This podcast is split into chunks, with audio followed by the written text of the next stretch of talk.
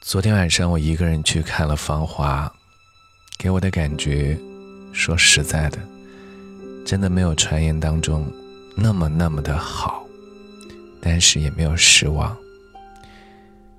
悲而不伤，我没有哭，但是却很压抑。我在去电影院之前，身边就有朋友跟我说：“你应该带父母去。”我说看完了再说吧，这样的题材，父母不去也罢。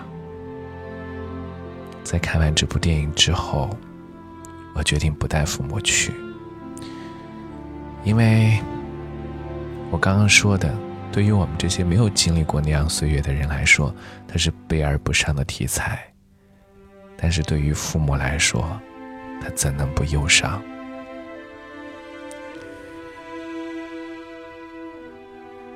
现在离我看完那部电影之后已经有一个小时了，我仍旧不能在那种情节和情绪当中走出来。准备自己写一点文字跟大家来分享的时候，我的朋友推送了一个作者叫做邵小水所写的一段文字，所以今天在听王平的有声杂志当中。就想跟你一起来分享邵小水所写的《芳华》中的这句话，让我瞬间泪奔。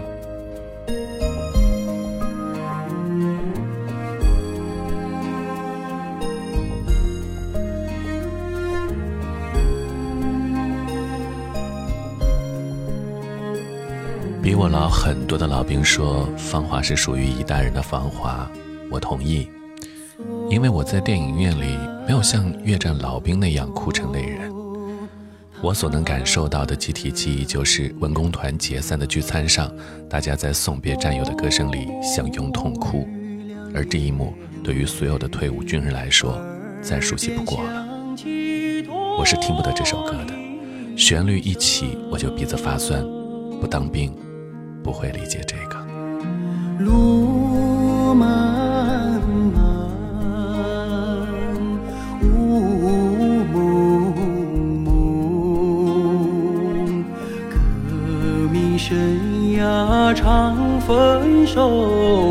一样分别两样情。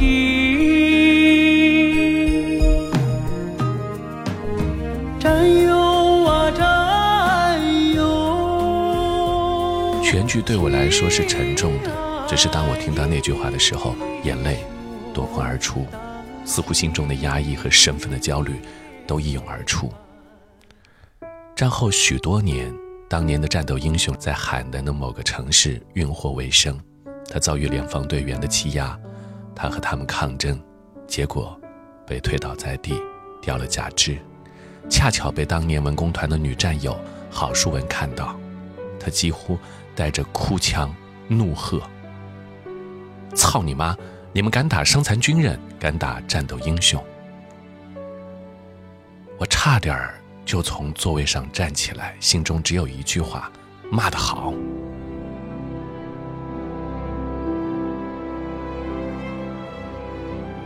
关于那场并不遥远的战争，那场为中国历史上最好时期打下坚实柱石的战争，我们欠了军人太多，欠了勇敢者、牺牲者太多。那些在战场上一心求死的人，那些……成为英雄后，又在战争后落入滚滚改革开放大潮的心上有伤的人，芳华已逝，被遗忘，被推倒在地。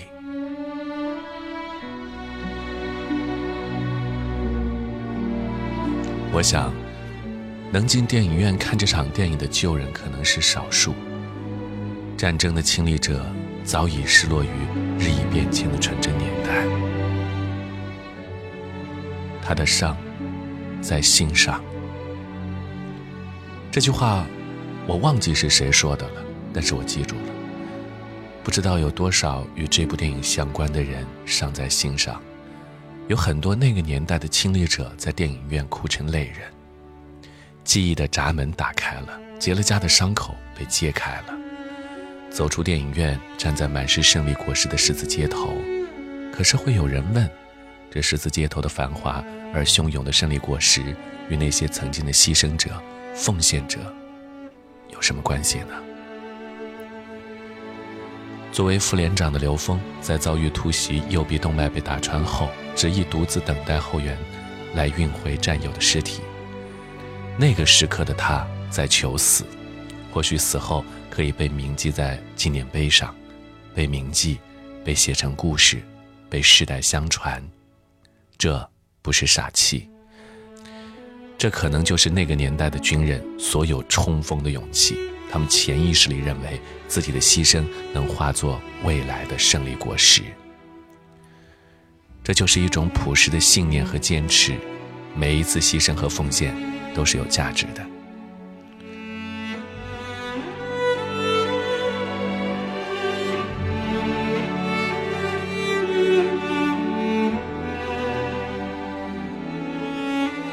不说那个年代了。我身边的战友们又何尝不是如此？或许这是军人身份置于个体的符号意义。当军装加身，就天然有着视死如归的勇气。碰到身边的凶险，几乎都愿意第一个冲上去。无论是现役的还是退伍的，都有这样的行动基因。所以，当前两天一个退伍很多年的老兵李国武冲上去接从十一楼坠落的人的时候，我很理解他瞬间的反应，而对这一条勇气可佩、智商欠费的评论，真的是气得浑身发抖。这条评论就像推倒刘峰的联防队员一样，让我想骂他一句：“操你妈！你敢侮辱退伍军人！”真的，他不是傻，他只是当过兵。别以利己主义的狭隘视角打量他们。你和他没有直接关系，但是你所站立的繁华十字街头和他所集合的队伍有关系。你的一句没头脑的恶言，可能就会击溃他心中珍贵的坚持。你还要知道，在他心中可能还有长眠的战友，活着为死去的而活。他们知道，一场战役的后果是使一个人从一米八零变成一米零八，是让曾经的武者拖着假肢运货为生，是山上又多出来的九百七十六座列阵的坟茔，是无数妇人的哭喊：“坟墓，把你里面的人还给我。”这些都是伤，他们伤在心上，别揭开，别撒盐，要给他们抚慰。让它愈合。再见繁华我爱你。